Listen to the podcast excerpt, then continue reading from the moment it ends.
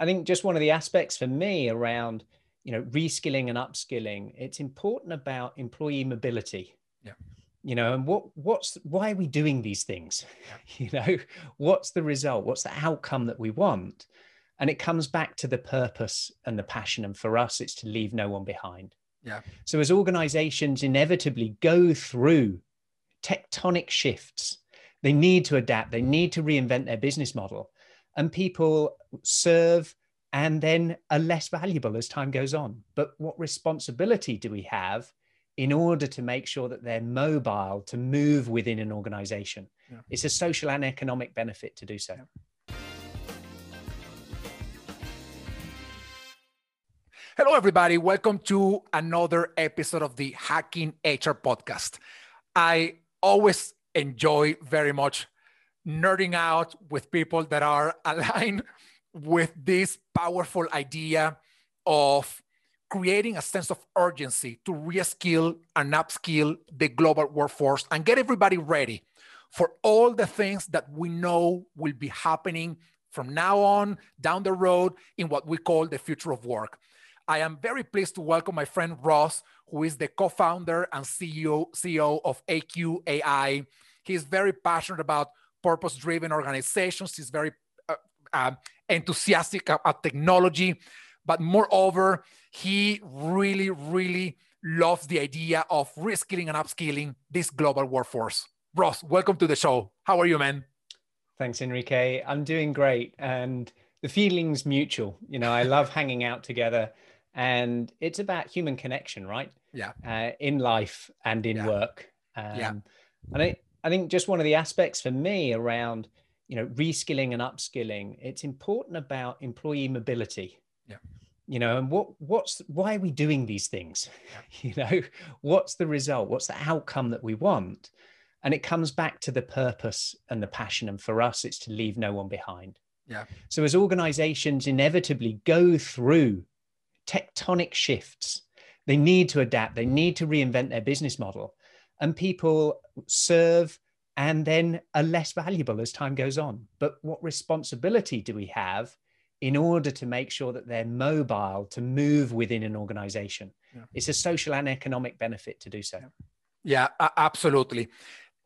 I know you and I share a concern, and that is how do we convince people that what we're telling them is urgent is urgent.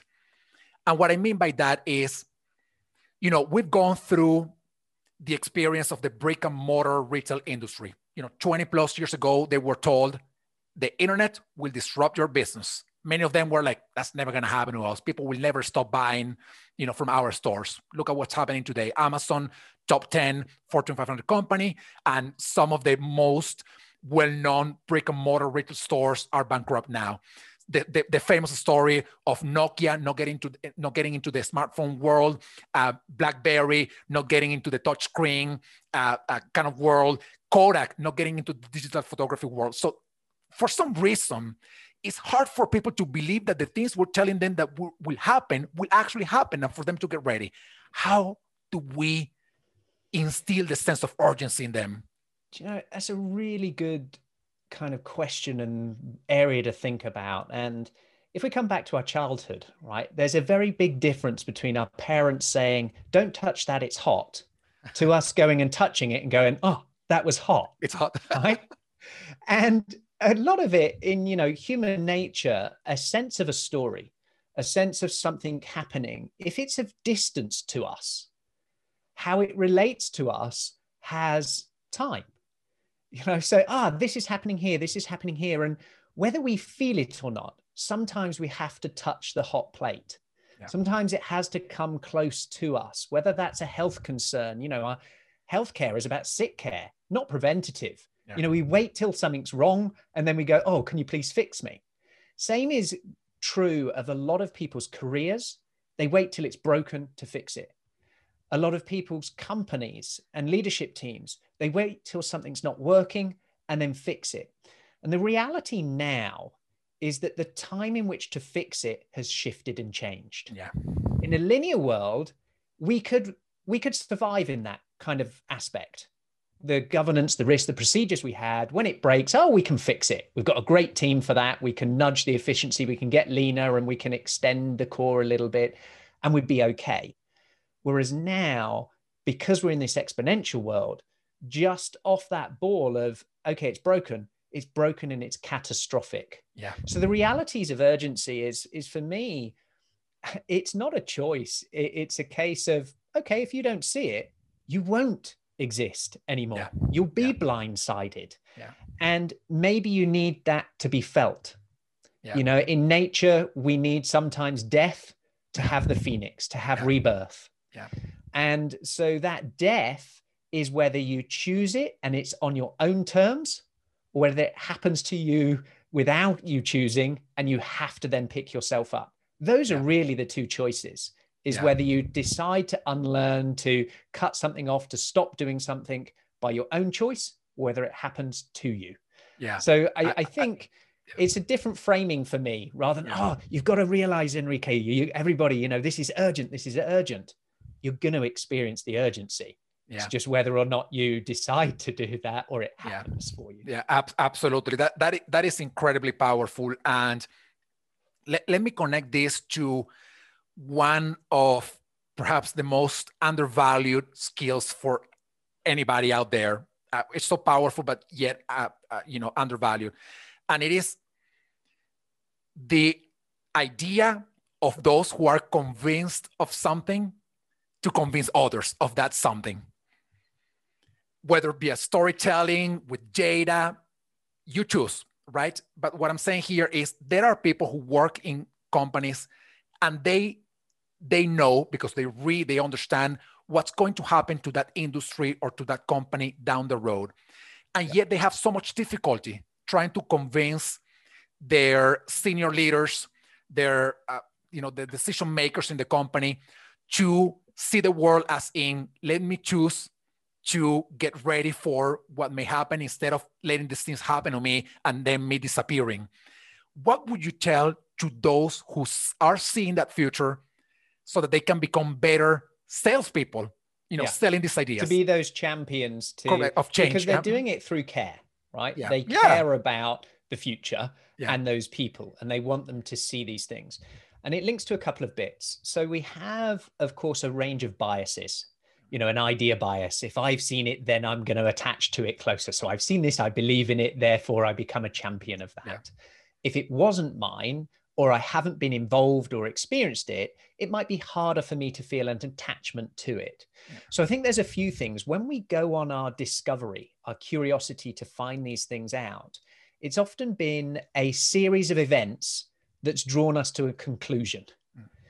And then when we have that conclusion, often what we do is share the conclusion and expect somebody to see it the same way we do. Yeah and they haven't taken the steps along the way to realize that that conclusion is indeed inevitable so i think there's a few ways we can uh, try to overcome this so when we are the champion of something we have a belief or an idea and we're trying to get people to understand and see it our way if we know what motivates them if we know their kind of approach to mental flexibility how open they are to new ideas if we can understand you know do they need the burning ambition or the burning platform to hmm. trigger the way in which they see things. Once we identify that and understand it, we can communicate to them in the way that they can hear it, yeah. not in the way in which we might understand as the person saying the information.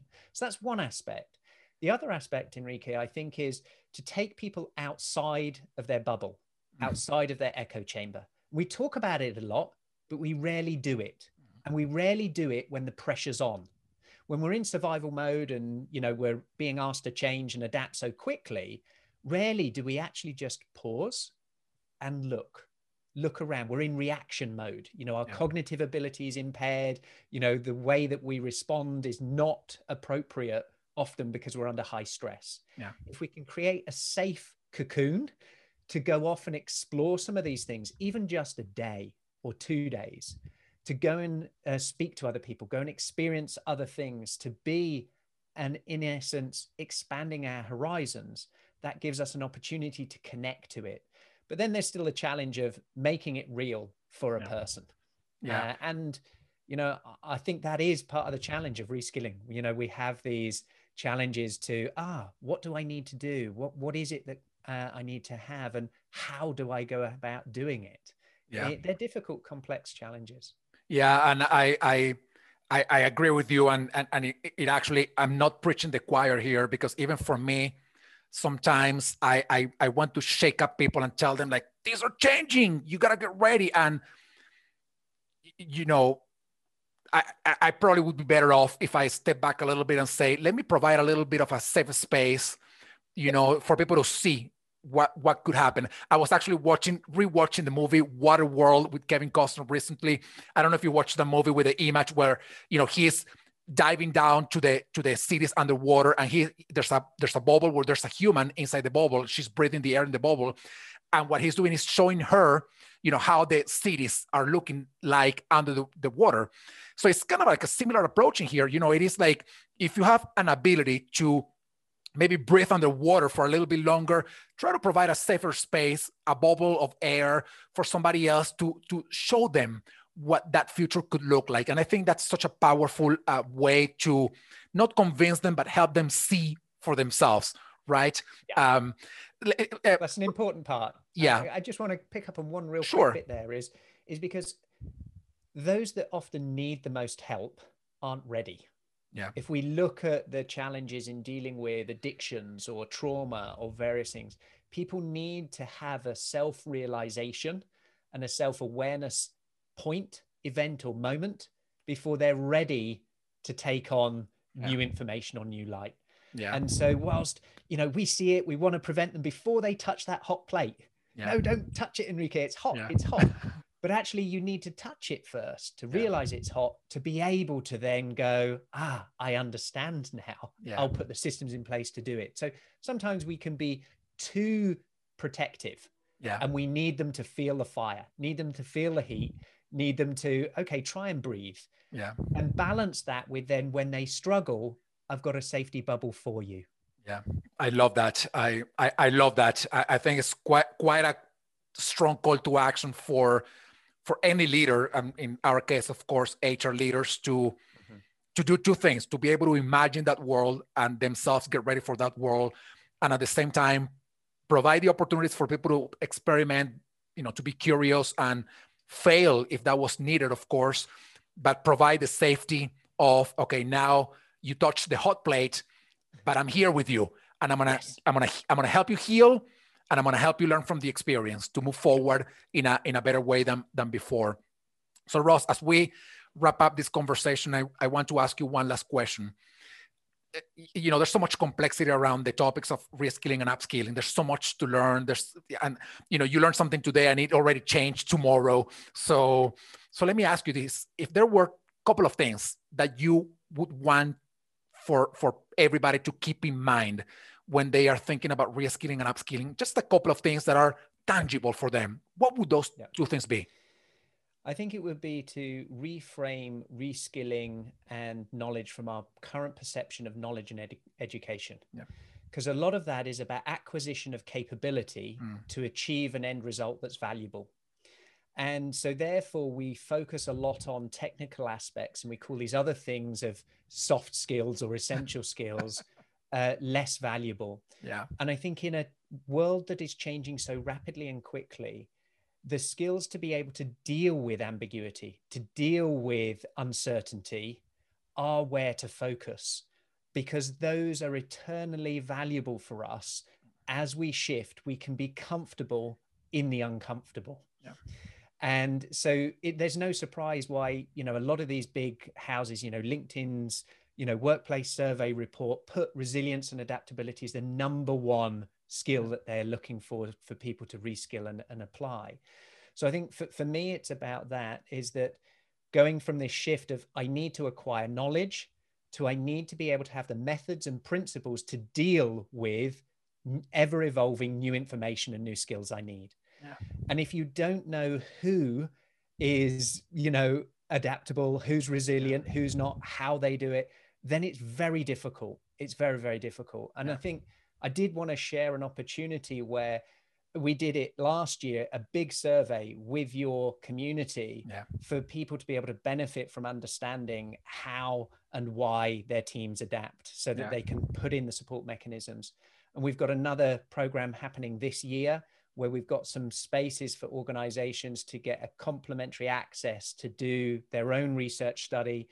There's various terms around it because this global piece, we're wanting thousands of data points to look at Yeah. how people adapt, why they adapt. So that's Yeah. something I also wanted to share as a key starting rung for people doing reskilling and upskilling programs is to know know that baseline. Absolutely. Well, Ross, thank you so much for spending this time with me.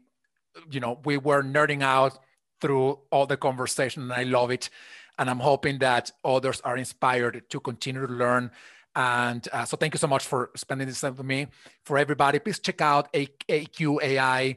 You know, bring their assessments, their support to your organization. They are helping you envision the future, know where you are today, know, know where the gap is, and how to get ready to overcome that gap. So please check them out. Everybody, thank you so much for being with us today. And I'll see you all in the next episode of the Hacking HR podcast. Thank you. Thank you, Ross. Thank you, everybody, for watching or listening to this podcast. I hope you enjoyed the show. Please follow us on our social media and subscribe to our newsletter so that you can stay informed of all the things that we're putting together for you from the Hacking HR community. Thank you so much. Please continue to stay safe, stay well, stay strong, and we will see you soon.